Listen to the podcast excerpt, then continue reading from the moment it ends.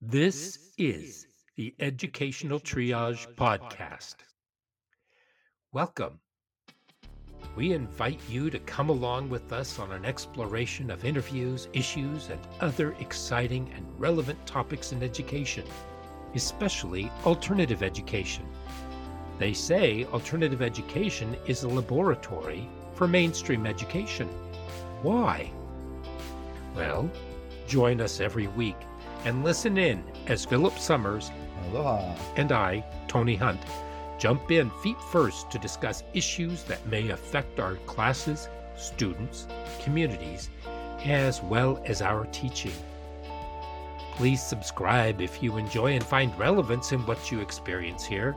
And if you haven't left a quick review, please do. We appreciate your candor and insights so we can improve as we move forward. Now, let's see what's on board today.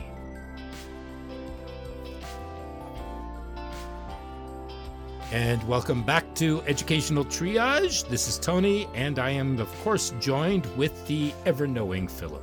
Aloha. So, this week we are talking about critical race theory, which is Yeah. probably, a, not probably, it really is a huge, huge, huge topic.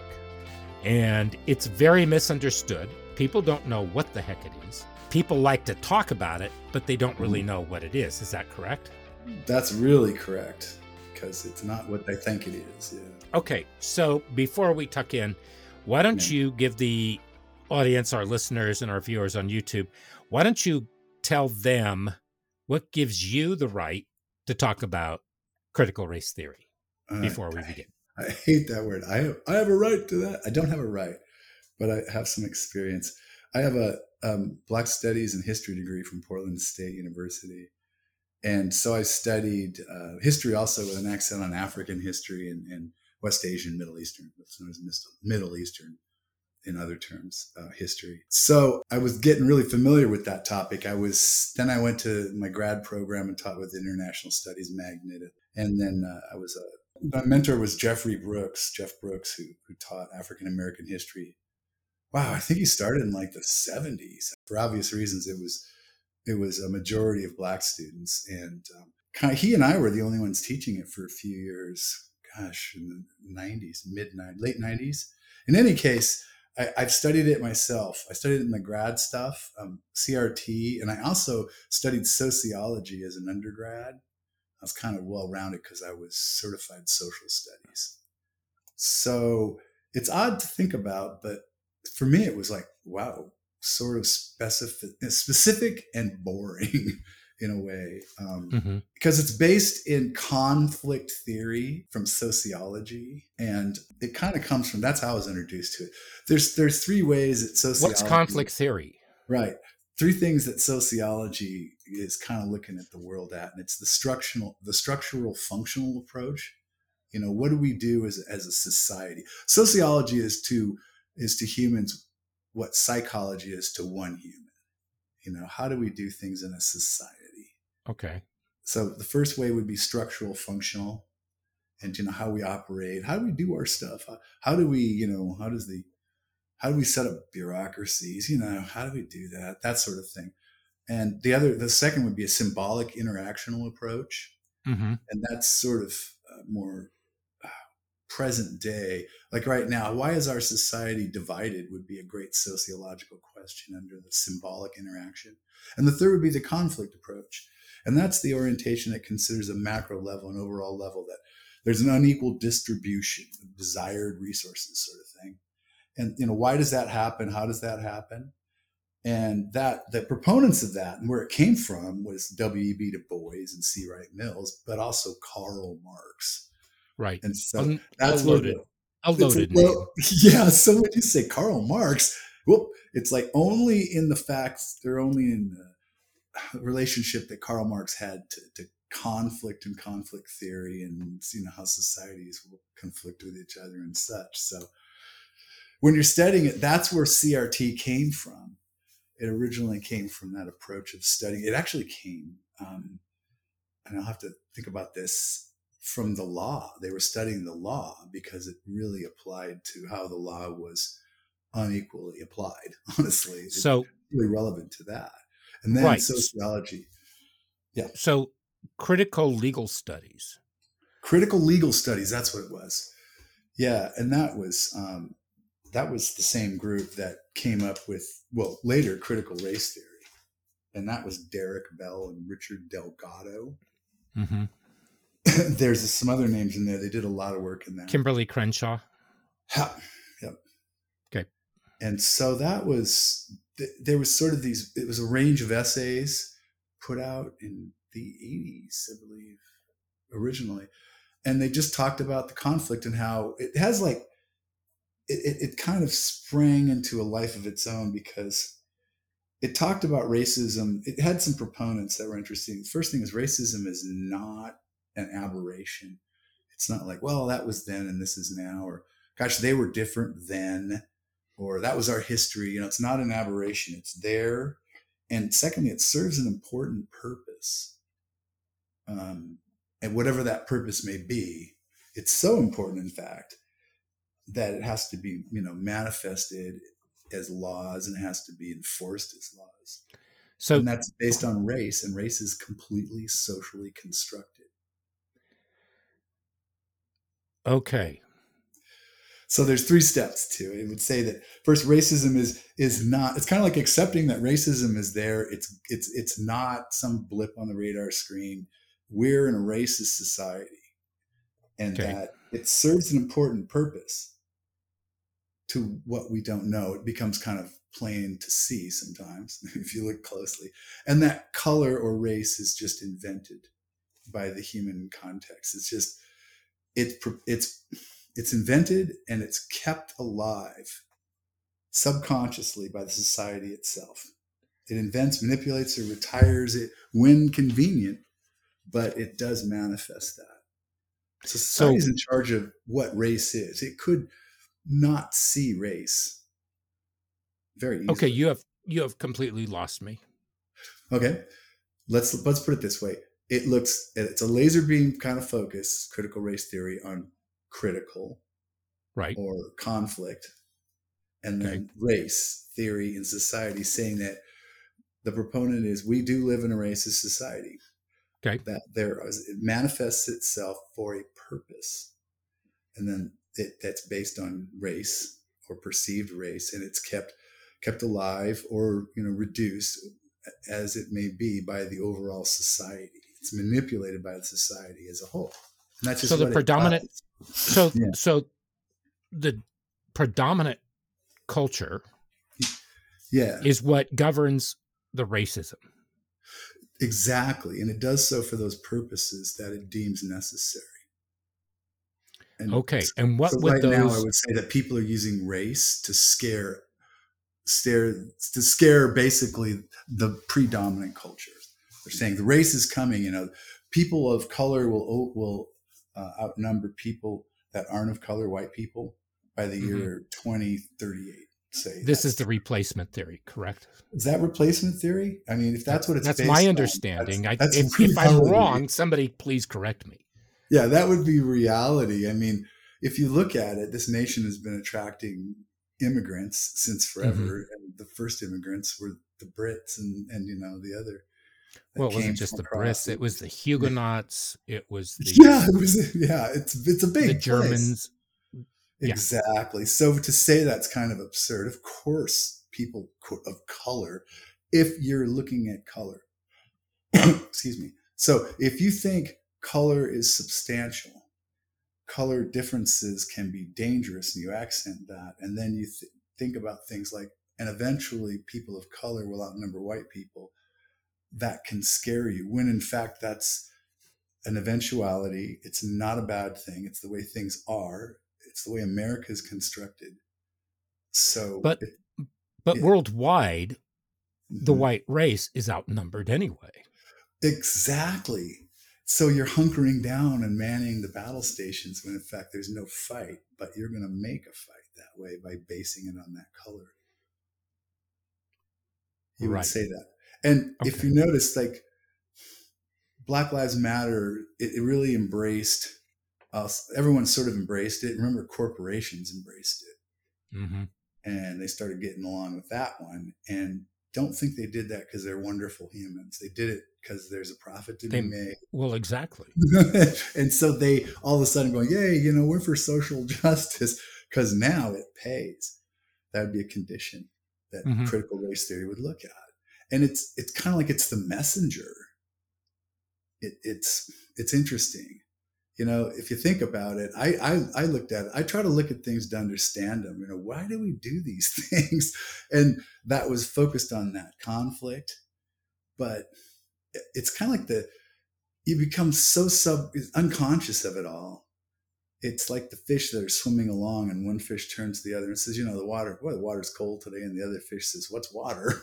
It's like you just don't know that Mhm. it, you're basing things on race. Like I said, when I when you group people, you meet them and go, "Hi, my name's so and so. You know, what do you do?" That's a you know, as a profession, that's a way of grouping an individual. We just do it subconsciously, kind of like, okay, how do I deal with this? Oh, they're a professional, they're a laborer, they're this. It's we just kind of do that. We don't think about it. How different, let me ask you this Yeah. Does critical race theory translate into other cultures? For example, Mm. if you were to go to China, if you were to go to Japan, You mean non-homo? Oh yeah, that's a good point. Would so- critical race theory stand? Um, well, critical race theory just looks at this this incredible conflict that you have, Well, and how, you know, and the origins and what it is, and it just right, but where? Where? Anywhere. that's- I mean, if I was, I don't know. So it would work in China. It would work. Sure. Oh, yeah. I mean, Jamaica had a really stratified, interesting system because we have a very separated system because slaves were kept separate from whites. Right. Period. I mean, they didn't get to do Mhm. any of this stuff. They just weren't included in any of the social structure. So they developed like a, a separate culture. In Jamaica, it sort of became tones of whiteness or blackness. So if you were a light skinned black, you were just naturally treated better. If you're dark skinned black, you were naturally treated worse. And they Well- didn't have a permanent form of slavery. They were actually freed, and I can't remember how long, but there was a, a certain time limit after which slaves could get their freedom in that place. And But I'm you like, know, that's culturally, I mean, if you go into South America, because I used to live down there, yeah, it, it there is a caste system. Yeah. And the lighter skinned you are, usually the easier it is for you to do anything. Mhm. But then as you get darker, it becomes tougher. And at the lower end of that are the black people. yeah, And so they are what's really interesting is the country that I was living in, we had a black Nazi running for president. oh, jeez. And he was one of the final candidates. So you know, you take a look at the art and you see, well, this Yeah. the art there tends to be very surrealistic. Well, so is the life. But no, there is a caste system down there. And so you The- so have a to conflict think theory would look at that, and I would say it's pretty universal. People stratus, stratify pretty quickly, pretty extensively. The whole Indian caste system. I don't know Mhm. very much about it, but I guess there are Right. quite the barriers between them. Mhm. And, you know, it's in this nation, critical race theory just showed me, just in more academic terms, that we just have a, a different system. We have a racially discriminating system. It, it picks people out. White people do, in fact, get away with certain crimes or they don't get looked at or you know black people get looked at more in all these ways you know the thing is people think in those terms and so they act in those terms Right. So, okay. So let's And the- go and back. I wanted, to add a- I wanted to add one more thing too intersectionality is really um really kind of does a number with critical race theory because if you think about it there's there's one more thing that about critical race theory is that there's a sort of a cultural identity that you Mm-hmm. know you know those black people you know those people you know those the white people this you know those asian people it's those those people, your people. those Yeah. people and they're all alike and so one of my examples So the is after Mar- stereotypes. yeah after martin luther king died you know everyone's kind of going well who's the next black leader at least all the white people but the device, the, the diverse black culture was going, what are you talking about? I mean, first we're mourning and second, you know, we're just, we're so diverse, a bunch of people. What, you, who's our next leader? Who's your next, who's, you know, so it's, well, they're looking for the next Messiah, right? Yeah. Well, everyone just kind of thinks that the black identity is so concrete that it needs another leader you know, like Martin Luther mm-hmm. King seemed to be, yeah, like, kind of like the Messiah, at least to white people. He was much more palatable than Malcolm X, which said, uh uh-uh, uh no more. But, and in the end, I love Malcolm because in the end he goes, yeah, hey, uncle, I was wrong. Um, you know, we are all like, I'm, it's bad, but I don't think the white man is the devil. He was, he's actually making contrition, I would believe. But anyway, so they were sort of like when Martin Luther King died, white folks lost their way of dealing with black people. Well, that's the only thing I understood. And so there's that identity that's sort of like you're always part of that club if your skin is darker. Mm-hmm. And intersectionality really messes with that. Because if you think about it, they're black. What is what all, is intersectionality? Well, it's a prideful sort of if you had to put it into two sentences that were very clear and concise, what would you terribly prideful defense of this of a of a spec of specific identity. I would give say. me an example.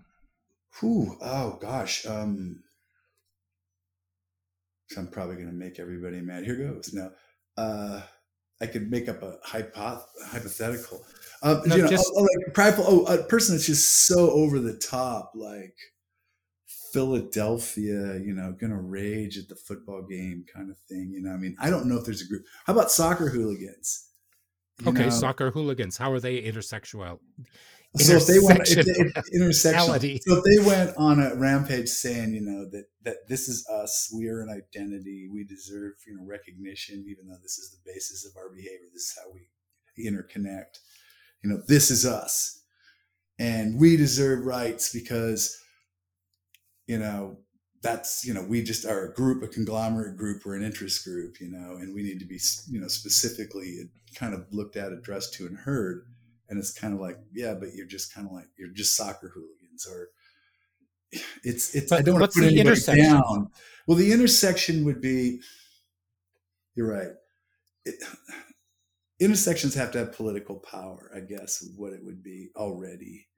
And if you think about it, okay, I'm fessing up. Uh, I'm used to be Democrat. I, I vote independent, but I lean so heavily Democrat. But it's always the Democrats who can't seem to get it together because the old phrase goes, uh, Republicans get behind it, and no, uh, no, fall in, Republicans fall in line and Democrats fall in love. Democrats don't get stuff done because they're kind of quibbling at like, well, our group, this group, my district, this district, you know, these this these this minority that minority and it's like you know what? There's a bigger plan. And quit quibbling and quit disagreeing over the finer things at the intersections and come together. You know like you got a cake pan don't cut the stuff before you bake it or whatever you know what i mean? Yeah. You don't have to bake 12 separate brownies. You can bake the pan and we can cut it in the but i'm still i'm still of, lost as to what intersectionality is it, it's when your interests just don't align with anyone else's. So what does that intersect would, with? Well, what I, what I guess I'm saying is CRT. You're really fleshing this out. Thank you. CRT. The way you look at CRT is it would place an artificial intersection on Black people. It would or, or, or interest group of Black people would cordon them off. Asian people are Asian people. Okay, uh, so you're talking so, stereotypes then. Yeah, yeah, I guess. So you take a group of people and you stereotype them, and that's one of the intersections because that is one of the paths that you cross. And they would and they would fight amongst it. You know, there would be you know if you're mm-hmm. trying mm-hmm. to overcome it in society, it's sort of you know like for a long time women were working with men to get rid of slavery to abolish slavery in the 18 early 1800s well actually women were, the one, were women were treated worse yes and, and that's the whole thing. It was like they said, and when it was starting to roll, and they said, "Hey, gentlemen, how about you know a little slice for us women?" If you notice, there's a little bit of lack of rights here, and they're going, "Oh, what are you talking about? What's water?" You know, they were just confounded that these these Sojourner Truth was actually, what are you talking? This is nonsense. Women don't have value. It's what value do they have? Well, actually, actually, the political power of women in the 19th century was huge. Look at Harriet Beecher Stowe. What yeah. you have to remember is that once she wrote Uncle Tom's Cabin, which have you read it? I so it's been a long time. It's a wonderful soap opera. It's a it's wonderful a, soap opera. I remember being in yeah. a literature class and people were saying, "Oh, I cried. It was so sad." They said, "How did? What did you think?" And there were some people who said, "I just laughed through the entire book. I mean, it was so over the top." Crime and Punishment but, was written that way as a serial.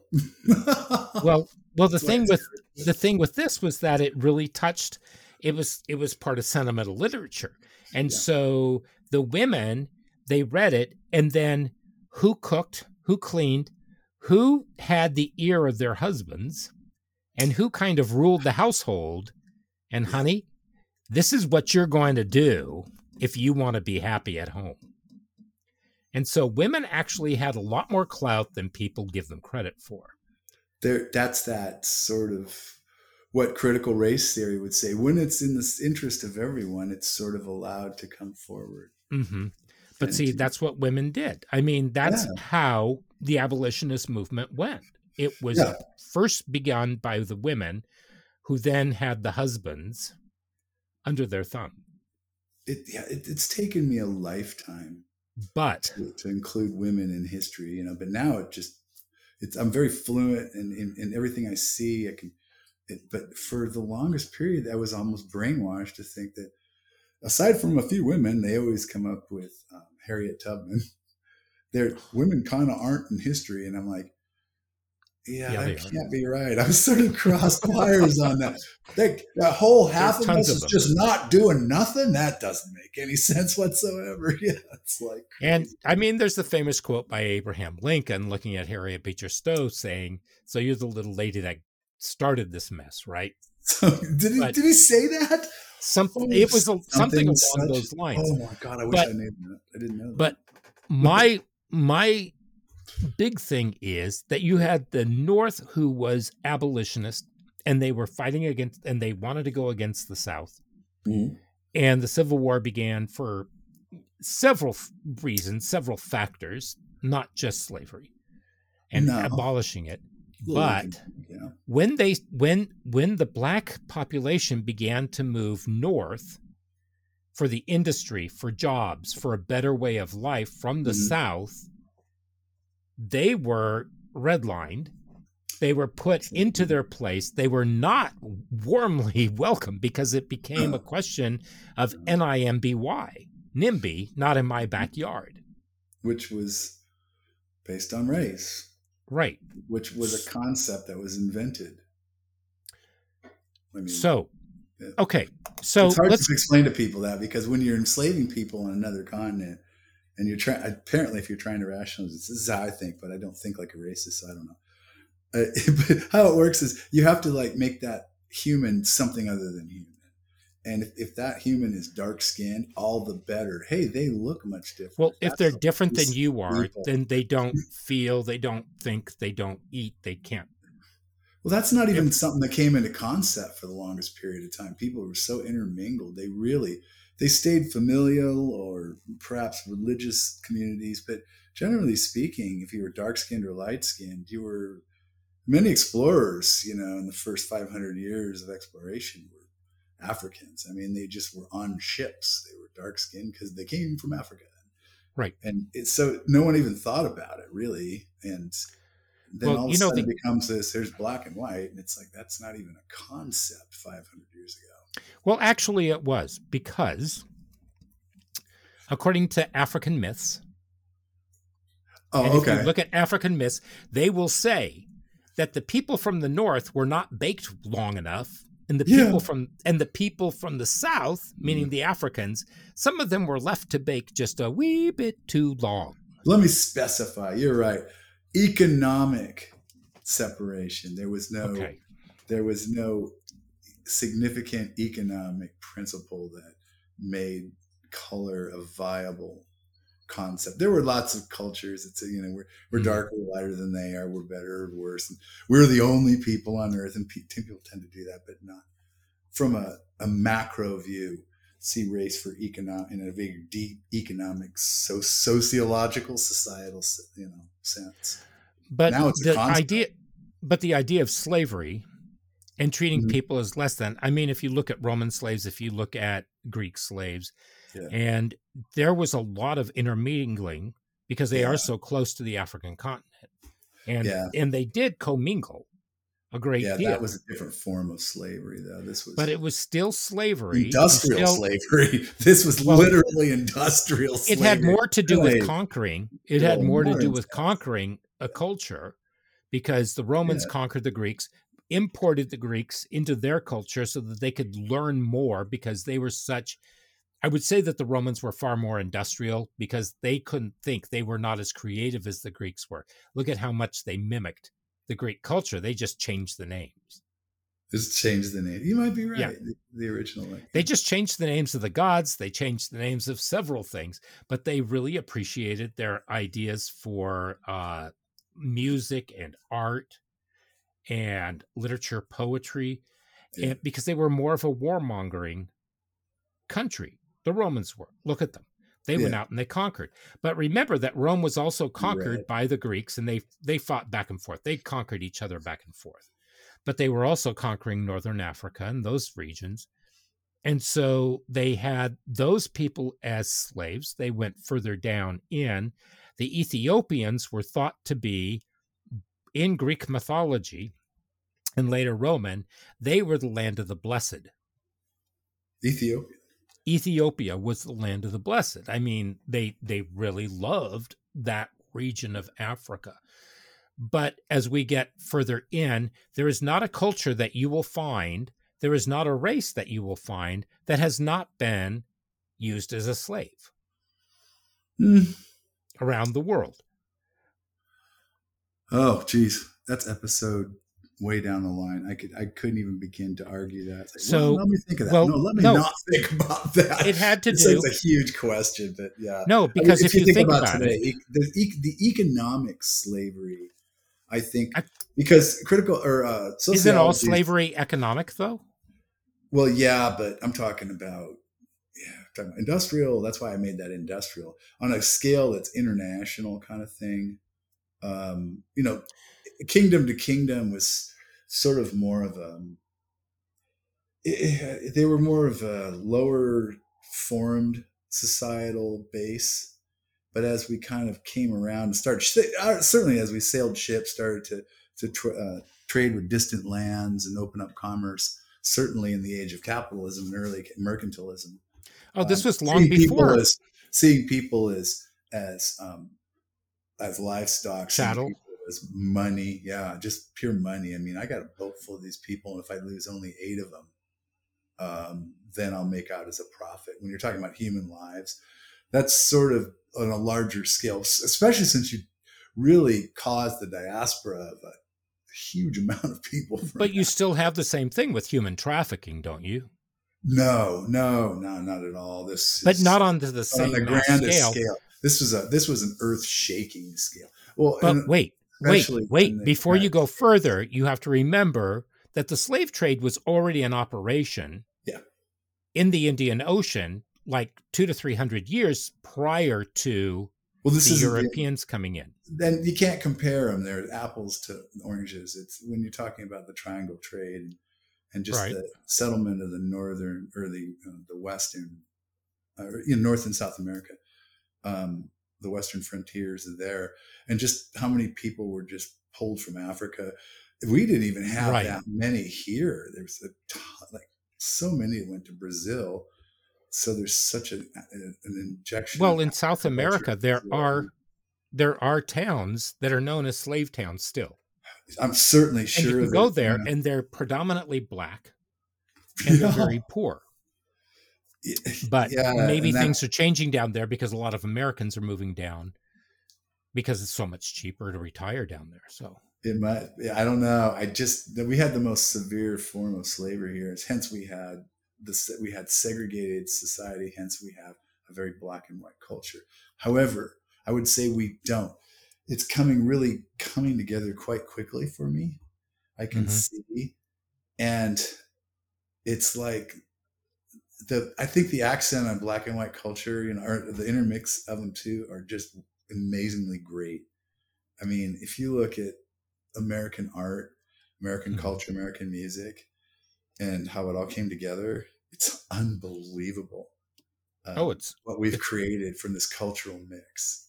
You know, because it, it, was very segregated. It, it, went, you know, like maybe, mm-hmm. geez, 1920, 100 and 1880s, 1890s. You know, an old guy sitting on a porch you know, an old black man with not so much teeth, maybe pushing about 64, but mastered this old guitar and made it sound like no one's heard it sound. And then that got passed on. And then now you've got us from those people and, and people that were creating instruments in Appalachia, you know, and just playing them. And that came, became bluegrass. And then country came up in the 20th mm-hmm. century. And it's all Nas does his thing in country. I mean, it's right. It's just, yeah. And you have I mean, jazz. Quite a culture. And then, well, jazz is just its own beautiful language that was created right here in America. Now, okay, so yeah. let's let's wind back a little bit. We actually uh, kind of made a point, but yeah, go ahead. Okay, so critical race theory, yeah, is based on conflict theory, From which came out of critical legal studies which mm. were a series critical series of yeah, conflict theory didn't come from critical legal studies. It's just okay. sociology. It, was that something that where did that come from? Oh from yeah, sociology. Yeah, it's, it's there's three aspects of sociological study, and one of them would be conflict theory. You know, okay, sociological conflict, and you know how it works in, in societies and things. Okay, so because we're it, looking at it because there's definitely a conflict. okay, so then we had Richard Delgado, Derek Bell, and Kimberlé Crenshaw. They started writing and others essays. create the tenets of critical race theory. Mm-hmm. What so are those tenets? Do you know what those tenets are? Can you list Excuse those tenets? Me. Well, yeah, it's what we spoke about. You know, it's that race is um, that race exists and okay, in society, and that um, it's it's actually it serves a purpose serves a purpose and, and that it's a construct of the society itself okay here's where i have a problem with construct of society so when we say that something is a social construct mm-hmm. i can go and i can type in what is a social construct and i get mm. i can get an answer but it doesn't it gives me a convenient answer. Yeah. But so race is a social construct. They are also saying that sex or gender is a social construct as well. But if that's a social construct, then that started yeah, but eons not, ago. Where yeah. the race, where, where race, well, I mean, if you're still, if you're going to use, if you're going to use that term, it's got to have something that's going to cover bases, correct? Well, it, what it does you can't just have it this, conveniently it, it twist. creates race so it can invent, manipulate, or or um, basically retire when convenient social constructs. That race race is actually manipulated by our society. It isn't just some sort of aspect that behaves okay. on its own. We manipulate race. Give me an example. Uh, uh, great. Um, let's look at uh, stereotype. The kid, the guy who was jogging through the neighborhood, who was followed by the guys, three good old boys who accosted him, tried to right, and kill him, and then killed him. Right. That is okay. due to the fact that he was. They can say all they want about he. You know, we just saw him as a bad guy, not a black guy, but he was a black guy. So where Trayvon does Martin was a black guy with a hoodie. He right. was turned out when the hoodie came off, he was a 17 year old skinny kid. I've met dozens of them. It, it hurts my heart to think about. But he was a black guy first, and that's a social construct. Okay. So you're looking now, for it. where did that social co- did that social construct then come, as you said earlier, yeah. from the from the propensity for people to look at the slaves as being less than or dangerous being, being lower but then when they hit society when when they moved up yeah. north when they moved up to pittsburgh philadelphia chicago yeah. new york to all the industri- akron ohio when they moved up mm-hmm. to get out of the south for the jobs that were industrial because they could have a better life mm-hmm. Is that when the dangers started happening when when you had the when you had all the white people clutching their pearls saying oh my gosh what are they doing here? These yeah. people look different than me. They speak differently. They live differently. There's two parts to that question. First okay.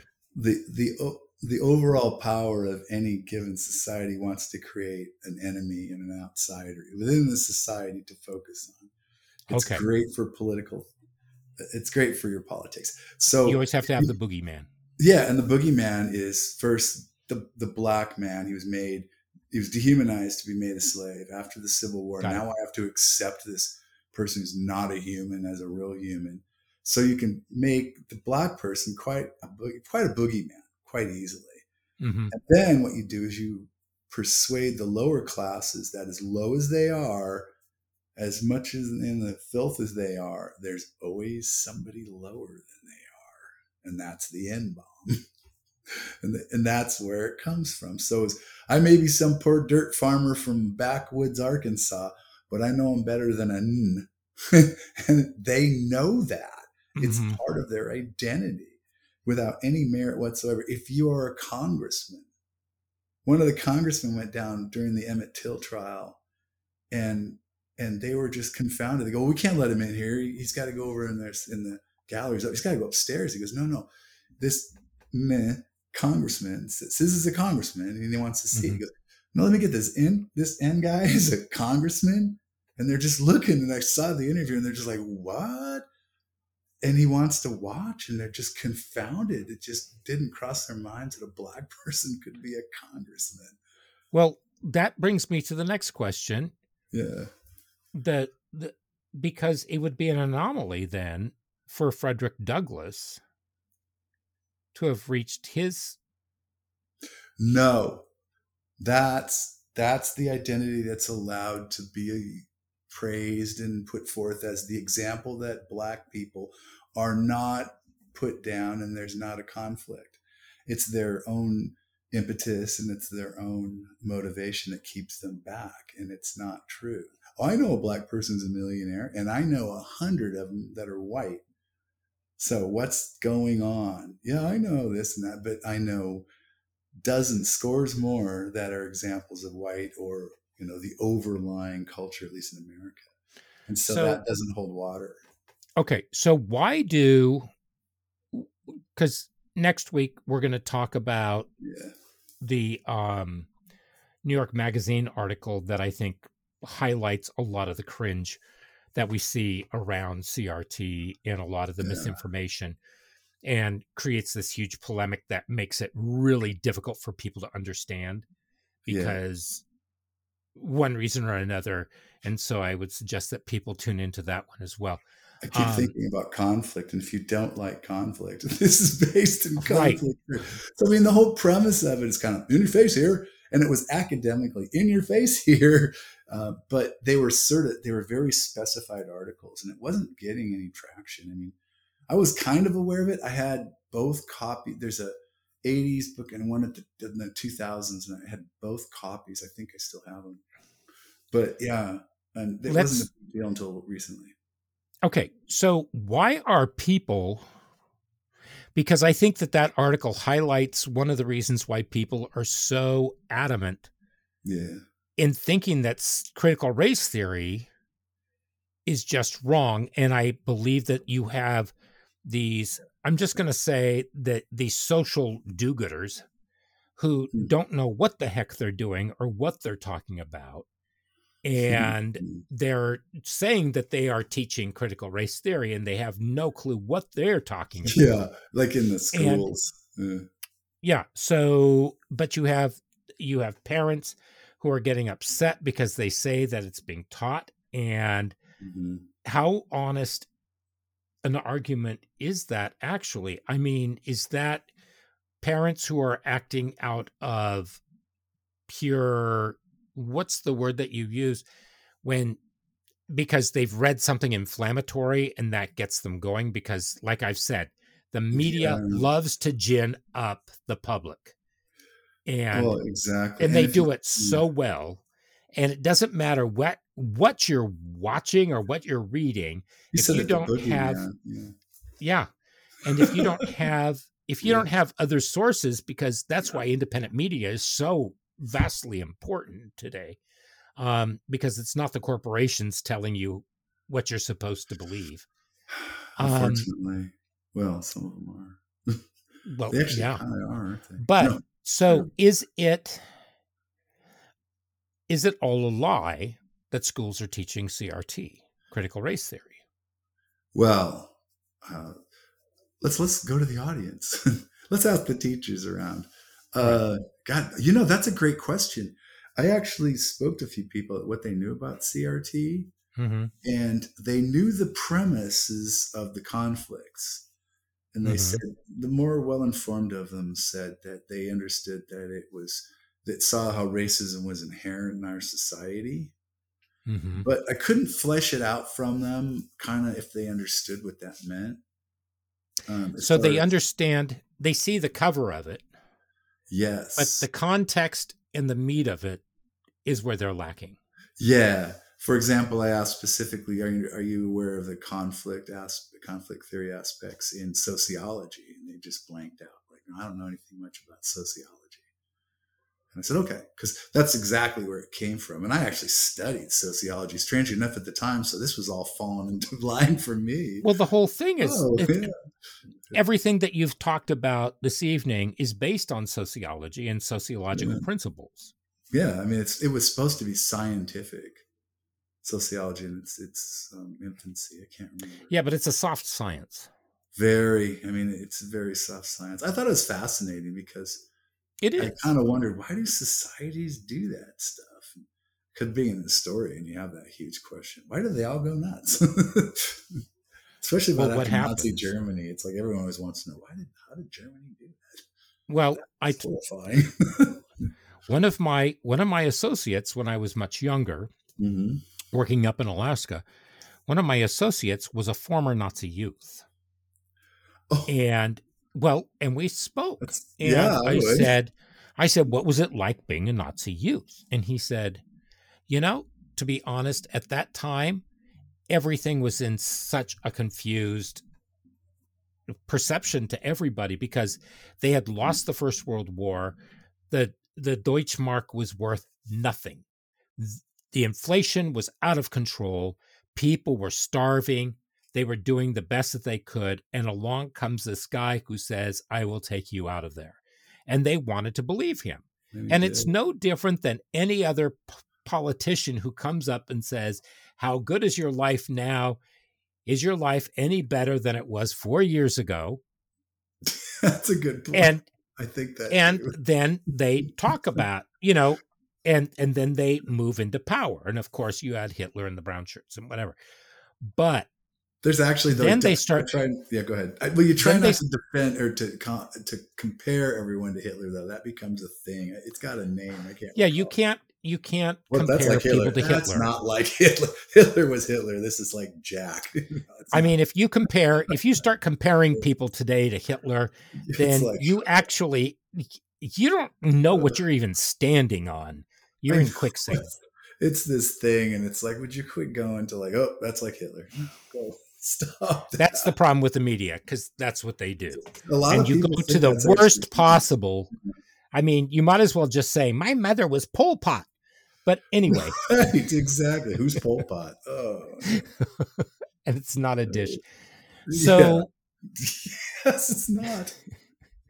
But anyway, so here they were, and this guy starts leading them, and much like you have this near religious fervor today on so many different issues where people are chanting and they're demanding things and it doesn't matter which side of the aisle you're on Mm. people are going crazy they are they're justifying everything that they're doing they want to control they want to dominate the arguments are all about domination control Yeah. and who's going to be the overpowering force There's no And no one's then seeking they- solutions.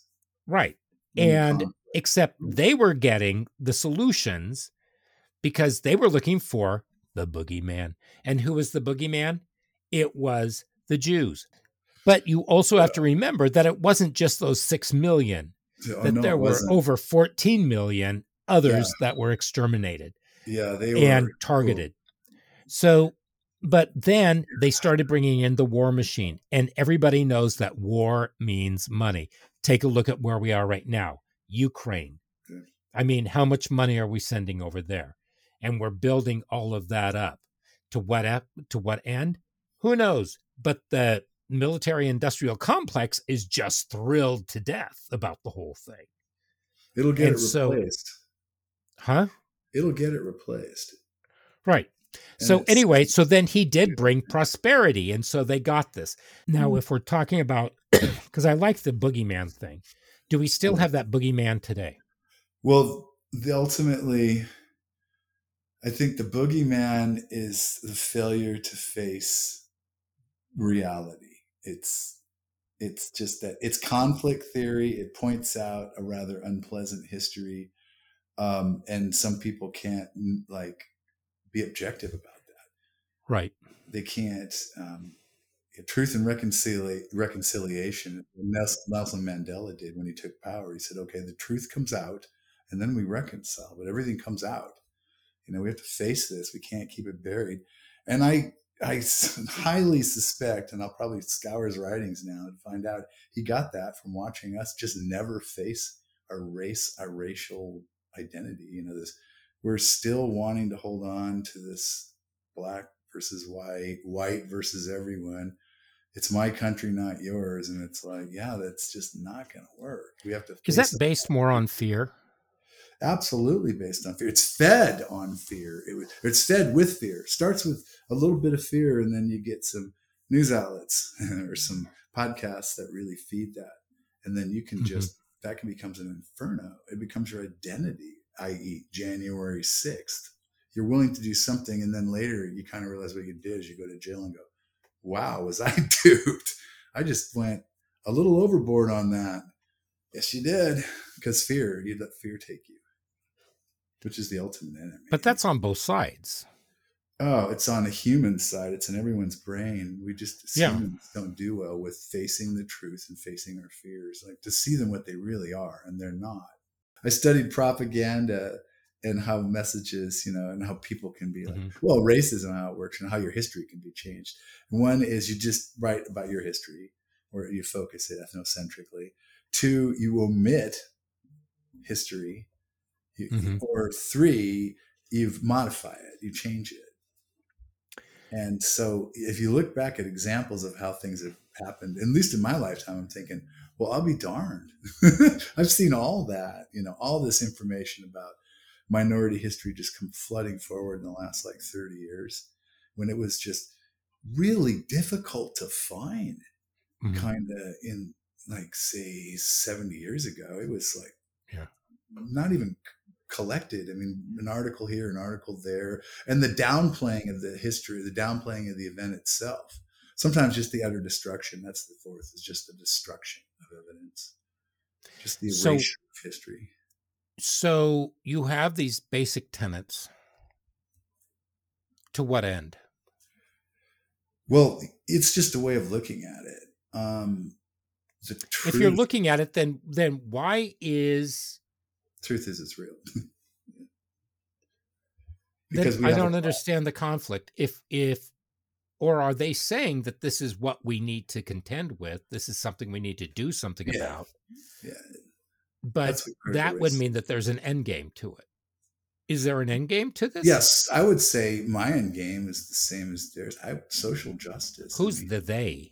Theirs. oh uh, Bell and and uh, the cohorts of of Okay, the the authors, CRT, the authors of CRT, just when they're exploring it, they just want to.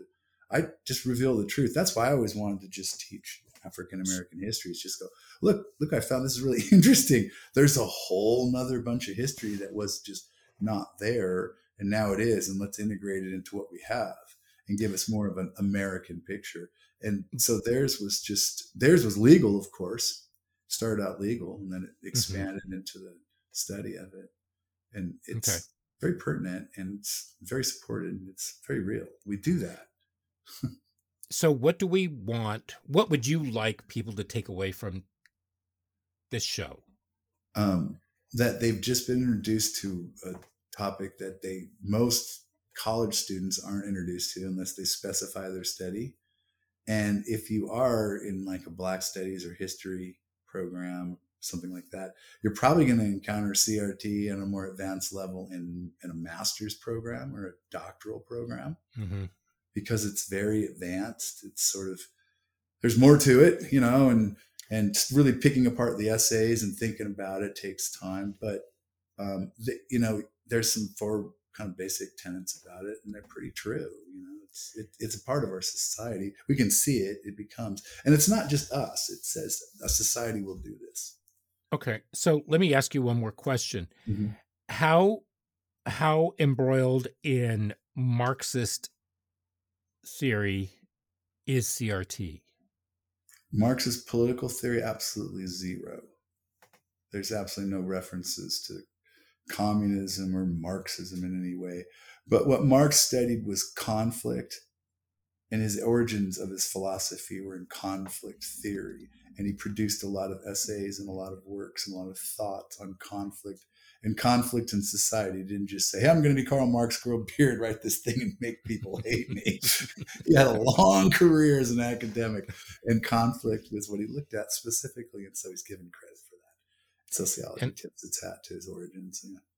And I think what people also need to realize is that the Chinese and the Russians, even though they seem to be forming an alliance right now, they were at such huge political loggerheads for such a long time Mm. because neither of them believed that they that the other guy, the other side, was actually following Marxist tenets of communism. Ugh. So that they both declared that the other had bastardized the entire idea. So Shia and But- Sunni Muslims.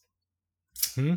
Shia and Sunni Muslims. There you go with some the- more. I mean, Holy cow! It's like you have the really- Protestants, the Protestants against Oh, the Protestants, yeah. and the Catholics, and the Protestants against the Catholics. I mean, yeah, well, I mean, it's like, yeah, it's not an uncommon thing. yeah. You're know. not doing it right. Now we hate you worse than we hate even the other enemies. Mhm. it's funny that way. Humans, we just we think weird. I don't. I've been trying to figure it out. Um, there's lots of theories. We just go like sometimes we don't think. I guess is what it is. It's like, well, that doesn't make any sense, and it's like, bingo. And it was made, and they do it on a large scale. It's like Mhm. people. I mean, I can see being a little wrong, or but like you made up a story. it's like Yeah. the Q thing, you know. It's like, why is no one going? Wait, I'm turning on the lights, and all you idiots better have your clothes on. It's better, better not be an emperor with no clothes thing, because you're all stupid. It's like something's wrong here. So I'm gonna expose it to the truth. Mhm. It doesn't. They just hunker down. They just go, no, that's not the way it is. It's like contrary Well- to reality. It is what it is. Well, people usually do double down when they're taken to task, Exactly my point. Why? We even though it serves no purpose for them, and even though it means that they're about to drown. yeah. They will allow themselves to drown rather than say, "Oh, wait a second, Yep. you're right." Bury, bury themselves alive to show they can handle the shovel. Yeah, like, oh There's something God. about pride, isn't there? Yeah, I didn't really realize how powerful it was.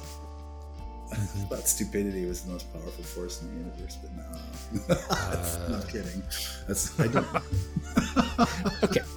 So with that, I am going to say we're going to sign off and please, please, please do let recommend us, share us, subscribe.